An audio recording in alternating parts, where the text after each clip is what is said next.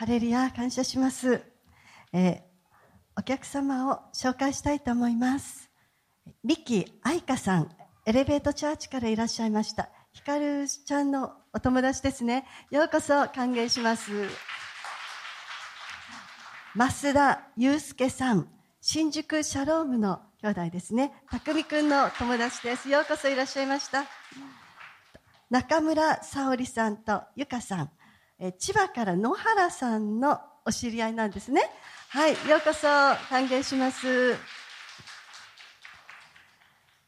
えー、先週ですね、私はすごい名言をね、私だけじゃないんですけど、皆さん聞きましたよね。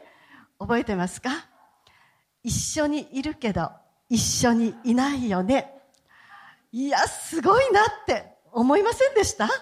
私ね、心の中で拍手喝采してましたよ。だってね、10歳年上、19歳で結婚してですよ、10歳年上の、かあの、申し訳ないんですけど、10歳年下の人から見たらおじさんですよ。なのに結婚したね、新婚の妻がね、あれこれね、ねえ、あなたって感じで、あたかちゃんって言ったのか分かりませんけどね、話しかけているのに上の空でね、え、ゲームの中の生き物を育ててたって言ったら、これ、これね、すごい知恵が回るなと思ってね、私ね、感心したんですよね。今日来てないし、どうせ聞かないからね、タカ先生はね。もう言いたいだけ言っちゃいますけれども、いや、素晴らしいって。私もこんな知恵があったらな、なんてね、思いましたけれども、まあ、私たち夫婦は、12月1日で43年目を迎えるんですよね。まだ一番拍手してますよ。はい。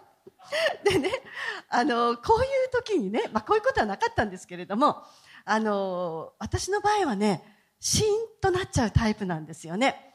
あの、結婚して、私は看護師をしてたんですけれども、すぐし、あの、病院は辞めれなかったんです。えー、まあ、12月1日にしましたから、3月までは、あの、働かなきゃいけなかった。あの、ボーナスも欲しかったですしね。それで、あの、3交代だけど、仕事はしてたんです。あの、朝はね、もうやっぱり歩いてバスに乗って地下鉄に乗って歩いて、あの、鉄道病院に行くわけですから、国鉄のね、病院に行くわけですから1時間以上かかるんですよね。ですから朝起きて2人分のお弁当を作って、朝食作って、あの、食べて、片付けてとか、もう本当に忙しかったんです。純夜勤って夕方出て夜中に帰ってきて、えー、夜中に出て朝、あ、朝までっていうね、それをしていたので、でも私はまだ24歳、25歳になったかどうかで若かったし、仕事も割合早かったので、なんとかこなしていたんです。教会のこともいろいろしていました。いや頑張ってるな、私と思いながら、ある時、台所で、あの、私の愛する夫がこう言ったんです。ある戸棚を指さしたんです。で、その昔の戸棚っていうのは、全部こうやって引き戸っていうんですか？あの、全部何段もあるんですけど、必ずあの、こうやって引いて中のものを取るんですよね。朝、忙しいじゃないですか。もう、あの、取ってきちっと閉め、ちょっと隙間が空いてるんですよ。空いてたんですよね。それで、あの、夫がこう言いました。そこを指さして、きちんと閉めなさい。いつも少し空いてるよ。私ね、その時に、シーンとなったんですけれども、妙にね、いや、そうだよねって思ったんです。あの、正しいこと言ってるじゃないですか。私自身は勝手に、いや、負債よく頑張ってるってね、あの、ちょっとね、少しは、あの、新婚の夫もね、あの、褒めてくれるかななんては思っていませんでしたが、ありがたく思ってくれてるのかなとは思ったんですけれども、その私ではなくて、戸棚が気になって仕方なかったんだなって。だから、いつか指摘してあげなきゃってね、それも愛ですよ。でね、指摘してくれました。私はね、正しいこと言われたのでね、はいって言って、あの、気をつけよう、気をつけようとね、その時からちょっと努力した気がします。でも、あの、皆さん、あの、今はね、あの、そういう癖ってね、案外治らなくって、あの、今でも戸を少しね、開けるね、そういう食器棚じゃないんですよ。あの、戸をね、ちょっと開ける癖があるんですよね、治らないの。今は黙って閉じてくれます。だからね、あの、ありがたいなと思うんですけれども、あの、私たちはね、あの、まあ、結婚記念の前にね、言いますが、あの、あ、婚約時代よりは結婚した時の方がずっと楽しかったです。というのはね、あの、お付き合い始めてからね、あの、私の夫はね、前に座ったら、平安時代のお公家様のように、シーンと座ってるだけだったんですよね。ちょっと澄ました顔して、もう、何とも言えない微笑みを浮かべながら、嬉しかったのかもしれない。私といるのがね。でもね、ただ、シーンとしてるんですよね。で、えって、私のこといろいろ聞きたくないのって。5年も祈ってきたんでしょ？ってね。言わなかったけど、私に関心はないのでしょうかってね。普通なら聞きませんか？愛する人のことを知りたいと思わない？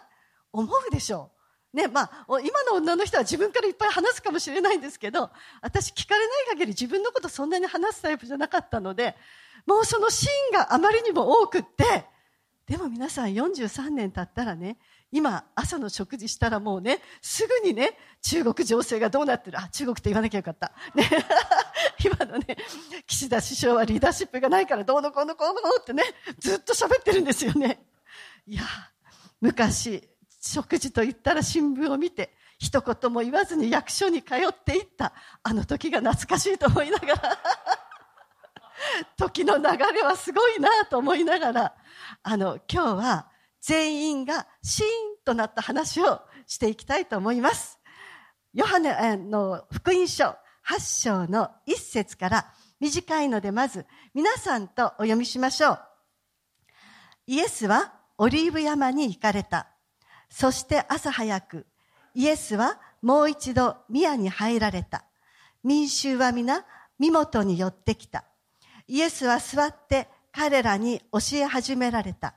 すると、立法学者とパリサイ人が会員の場で捕らえられた一人の女を連れてきて、真ん中に置いてからイエスに言った。先生、この女は会員の現場で捕まえられたのです。モーセは立法の中でこういう女を石打ちにするように命じています。ところであなたは何と言われますか？カリーオの祭りが終わって、巡礼者たちもふるさとに帰っていきました。祭りに参加した子供たちは、もう未だに興奮が続いていたんですよね。マイムマイムの踊りもワクワクしましたが、神殿の庭全体を信じられないほど明るく照らしていたメノラ。その灯火も消されてしまいました。イエス様は祭りの余韻が残る神殿に再び行き、朝早くから民衆に教えられていました。自分の時が縮まっている今、少しでもユダヤ地方の人々に神の言葉を伝えたかったんです。ガリラヤに帰ると思っていた立法学者とパリサイ人たちは腹立たしく思っていました。でも、どうにもやり込める隙がなかったんです。そんな時にニュースが飛び込んできました。会員の現場で女が捕まったぞよし、この女を利用してイエスをやりかめ、やり込めよう。即座にそういう計略が成り立ったんですよね。で、彼らは女を連れてきて、意気揚々とイエス様のもとにやってきました。そして群衆の真ん中に立たせました。先生、この女は貫通をしている時に捕まりました。こういう女は石で撃ち殺せとモーセは立法の中で命じています。あなたはどうお考えになりますか？どうしてそんなことを聞くんでしょう？立法に書いていることは普通にしたらいいじゃないですか。そうでしょ？彼らは立法学者、パリサイ人たち、立法を守ることにおいては右の出るでも者はいません。なのになぜ彼らはこのようなことを言ったのでしょうか出エジプト記の20章の14節には、勧誘してはならないとはっきり書いています。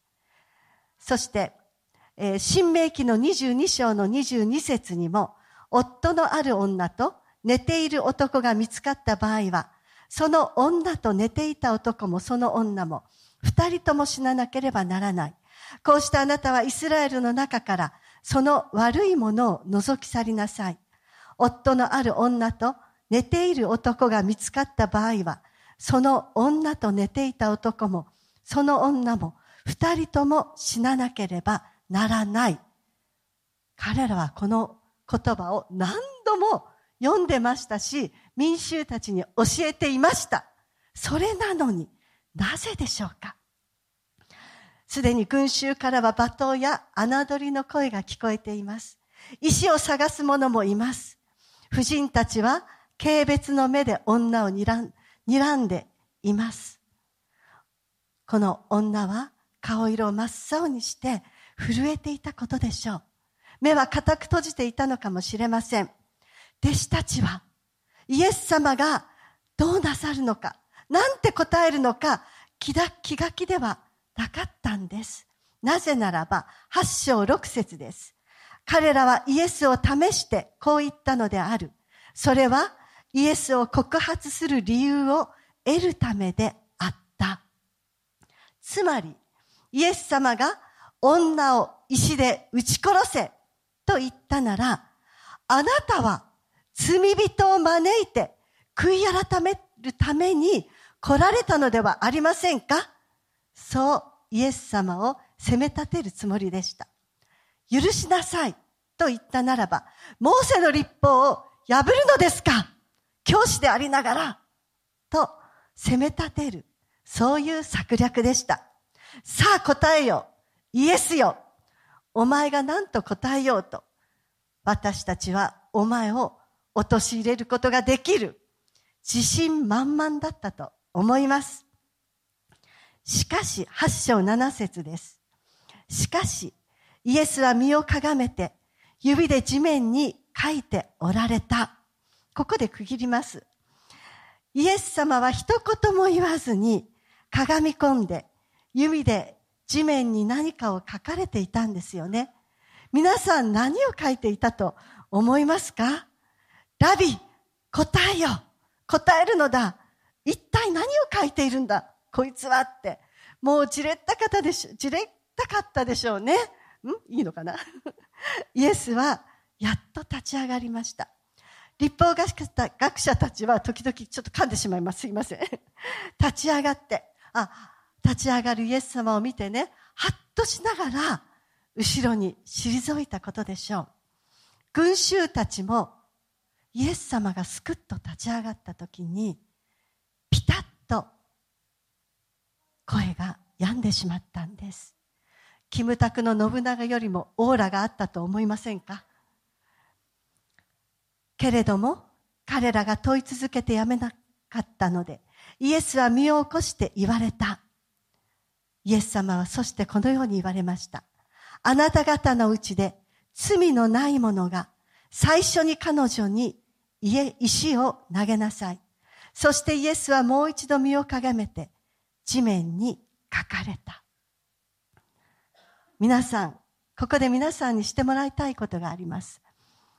どちらの手でもいいから少し手を挙げてくれますか？私が今皆さんに見えない石を渡していきます。はい。皆さん受け取ったら握ってください。はい。全員に石を投げましたよ。握りましたか？はい。その手を持ってここにこの会員の女がいると思ってください。罪のない者がこの女を石で打ちなさいとイエス様は言われています。皆さんはどうなさいますか？立法学者とパリサイ人たちはハッとしたんです。もう思いもよらない言葉だったんです。お互いに気まずそうに顔を見合わせています。一人一人その振り上げた拳を下げました。石を地面に落としました。そして一人一人去っていくしかなかったんです。いないのか？え？民衆たちはそのイエス様を最も訴えていた立法学者たちを見てくりしたと思います。なんだって？この先生たちが、おいおい、帰っていくぞ。もちろん、自分たちもその手を下げるしかなかったんです。八章九節から、彼らはそれを聞くと、年長者たちから初めて、一人一人出て行き、イエスが一人残された。女はそのままそこにいた。イエスは身を起こしてその女に言われた。夫人よ、あの人たちは今どこにいますか？あなたを罪に定めるものはなかったのですか？彼女は言った。誰もいません。そこでイエスは言われた。私もあなたを罪に定めない。生きなさい。今からは決して罪を犯してはなりません。成り行きを見ていた群衆たちは、この展開にあっけに取られています。まさか、まさか、嘘だろ？偉そうに人々の罪を告発していた人々がみんないなくなってしまったんです。イエス様はそれからやっと立ち上がりました。夫人よ、あの人たちはどこにいるのか？誰もあなたを罪に定めなかったのか？はい。誰もいませんでした。私もあなたを罪に定めなさい。生きなさい。もう決して罪を犯してはならない。女は深々と頭を下げました。遠巻きに見ていた群衆もそれを責める者は誰もいませんでした。今日はこの箇所から三つのことを皆さんと考えたいと思います。一つは罪とは何かということです。人間には二種類しかない。すなわち、自らを罪人と信じる偽人と、自らを偽人と信じる罪人である。パスカルの言葉です。つらつら人間の一生を見るに、罪ということよりも、罪ということを自ら知らざる者ほど大いなる罪人は荒地と思わるなる。なり。北村東国。25歳で首吊り自殺をしてしまった詩人。まあ哲学者のような方ですよね。彼は自分を罪人だと知らない人ほど大きなる罪人はいないと言ったんですね。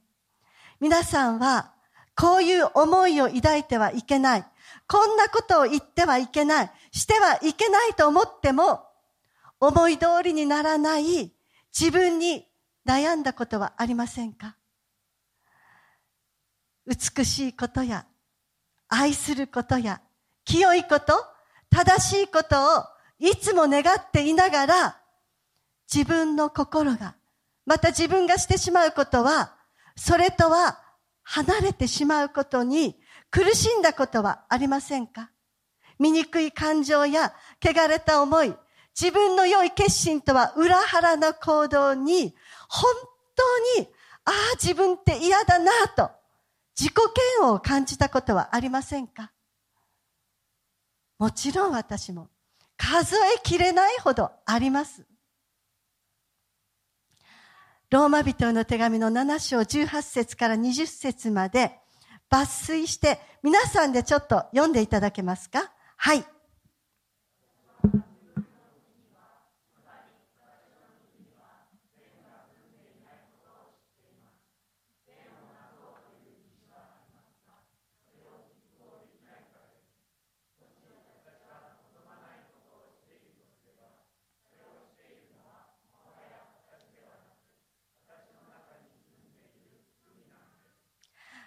皆さん、子供を見てください。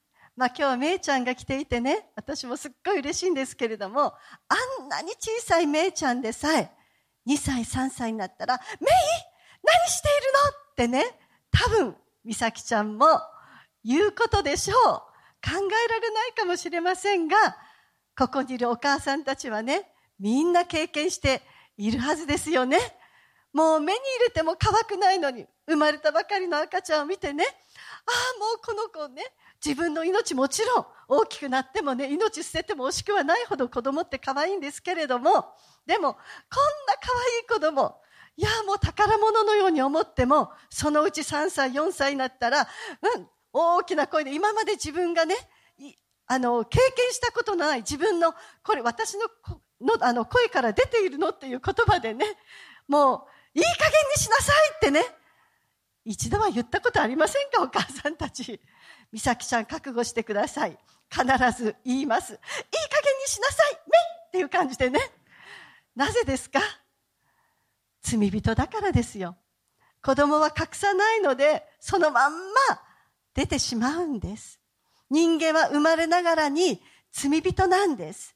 この罪のルーツはエレンの園で最初の人間であるアダムとエバが神の禁じられた善悪の知識の好みを食べて神に従わなかった出来事にあります。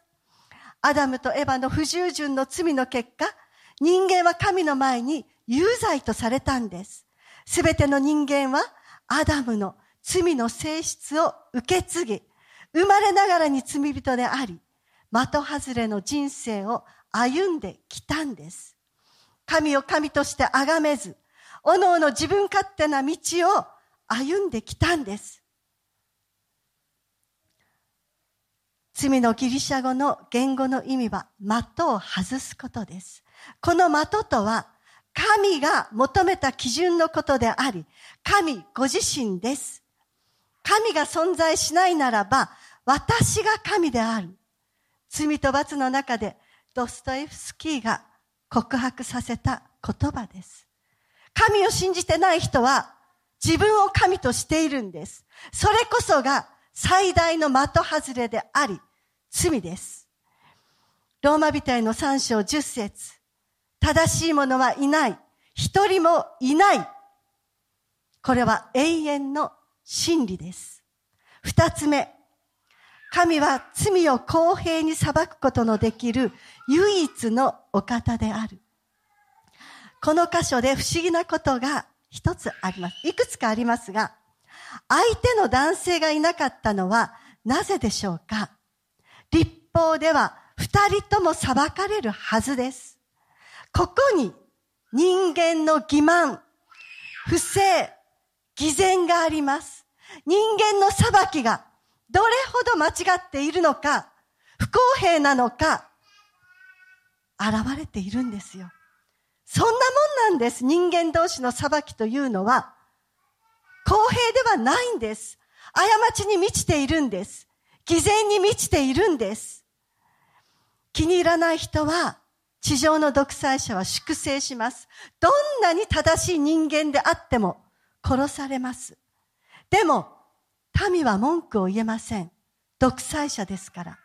絶対君主だからです。ある国は、この地球上の中にあるある国は、ますますそうなっていくでしょう。神様は完全、かつ全能全知なる創造主です。全く清く、不正はありません。不公平はありません。皆さん、人間は罪を仕方がないと言いますが、神様は悪だと言われているんです。人間は罪を癖だと言いますが、神様は誤った習慣だと言います。あなたが選択したことだろうと言われます。人間は罪を弱さだと言いますが、神は不義だと言います。そのすべてに神の裁きが下されるんです。人間は一度死ぬことと死後に裁きが受けることが定まっていると聖書に書かれています。人間は罪を忘れますが、神は罪を正確に記録されます。人間は罪を法律に犯していない限り大きな問題ではないと言いますが、神様はたった一つの罪を見過ごしにされることはなく、罪を正確に正しく裁かれるお方なんです。そのような絶対君主であり、創造主なんですね。目視録の20章の12節です。また私は死んだ人々が大きいものも小さいものも御座の前に立っているのを見た。そして数々の書物が開かれた。また別の一つの書物も開かれたが、それは命の書であった。死んだ人々はこれらの書物に書き記されているところに従って自分の行いに応じて裁かれた。海はその中にいる死者を出し、死もハデスもその中にいる死者を出した。そして人々は、おのおの自分の行いに応じて裁かれた。神様は人間が地上で犯した行いのすべてを記録されています。もちろん良いことも。その行いに応じて裁かれるんです。完全に、公平に、エコひいきのない裁きです。その時、法廷には、弁護する弁護士はいません。なぜなら、無罪を主張し、弁護してくれるべきイエス・キリストを拒んだ者だけがそこに立たされているからなんです。三つ目です。神は人間の罪を許すことができる唯一のお方であるということです。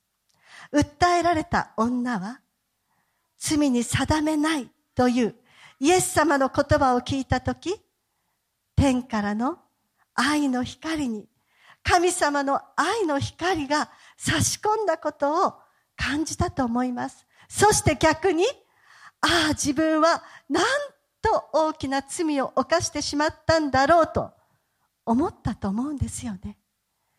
人は神の清さや愛に触れた時に初めて自分の醜さが自己中心がわかるんです。神の一人子であられるイエス様が人間になられたのは父なる神に求められたからです。息子よ、私は自分たちに似せて想像した人間がこうも簡単にサタンの声に従い堕落してしまうとは残念で仕方がない。彼らが寿命が来て死んだとしても、このままでは彼らを私たちの国に、ホームであるこの場所に呼ぶことは不可能だ。彼らは死者の国に下り、時が来たら、私は裁きを下さなければならないのだ。記録の天使が克明に記録しているからな。だが、私はどうしても彼らに対する憐れみを抑えきれないのだ。彼らを救ってあげたいのだ。息子よ。彼らと同じ姿となり、同じように人間として生まれ、人間として成長し、彼らの苦しみと悲しみを共に背負ってはくれまい。くれないか。私の存在を、私の心を、お前が地上で行いによって表すのだ。サタンに縛られている人間を解放するのだ。そして、私の裁きを受けることが定められている人間のために、息子よ、お前が代わりに、私の刑罰を受けてくれないか。十字架にかかってくれないか人間が犯したすべての罪をお前が身によって死刑という刑罰を受けてはくれないかお前を救い主として信じる者にはその生涯のすべての罪をお前のそのあがないという行為を通して許したいのだ。全部帳消しにしてしまいたいのだ。私はお前を必ず復活させる。そしてお前は再び私の右の座に座るのだ。罪を持ったままでは、私たちのもとに迎えることはできない人間のために、一度この場所から地上に下ってはくれまいか。人間が私の子供となり、私たちの国に来れるように、その道を開いてはくれないだろうか。巫女よ。イエス様は父なる神様の願いを全うされたんです。ヨハネの福音書3章17節にこのような言葉が書かれています。神が御子を世に使わされたのは世を裁くためではなく、御子によって世が救われるためである。皆さん、この罪を許すお方はただ一人、天の父なる神様です。なぜなら、その御子を犠牲にして、私たちのすべての罪を御子の上にかぶせてしまったからなんです。間もなく、イエス様が人間として誕生された日を記念するクリスマスが来ます。クリスマスは外国の人のためのお祭りではありません。私たちすべての人間のために生まれられたイエス様のその誕生をお祝いする日です。この日に生まれたわけではありませんが、私たちはこの日を決して忘れてはいけないんです。誰もが人間として生まれたならば、一度死ぬことと死後に裁きを受けることは定まっています。先ほども言いましたように、そこには弁護者はいません。弁護士はいません。訴えるものだけです。その弁護士こそイエス様です。弁護士であり、私があなたの罪の身代わりにすでにその刑罰を受けたんだよ。あなたは無罪だ。もちろん、ここにいる方は、この方を知っている方がほとんどかもしれません。でも私たちは、このことを毎日毎日、心に刻み続ける必要があるんです。この十字架の許しなくして、私たちは日々の歩みを歩むことはできないんです。それほど私たちは罪深いものです。本当に今日も皆さん、このイエス様に心からの感謝を捧げましょう。そして今皆さんで心合わせてお祈りをしましょう。声を出して私の後についてお祈りください。天の父なる神様、私の生涯は迷い多く、罪と過ちと失敗と汚れとあなたに背を向け、本当に罪深いものでした。けれども、御子イエス様が私の罪の身代わりに十字架にかかってくださったことを感謝します。私は神の子供となり、いつの日かあなたのホームである神の国に招き入れられることを感謝いたします。私の生涯はあなたと共にあることを感謝します。イエス様のお名前によってお祈りします。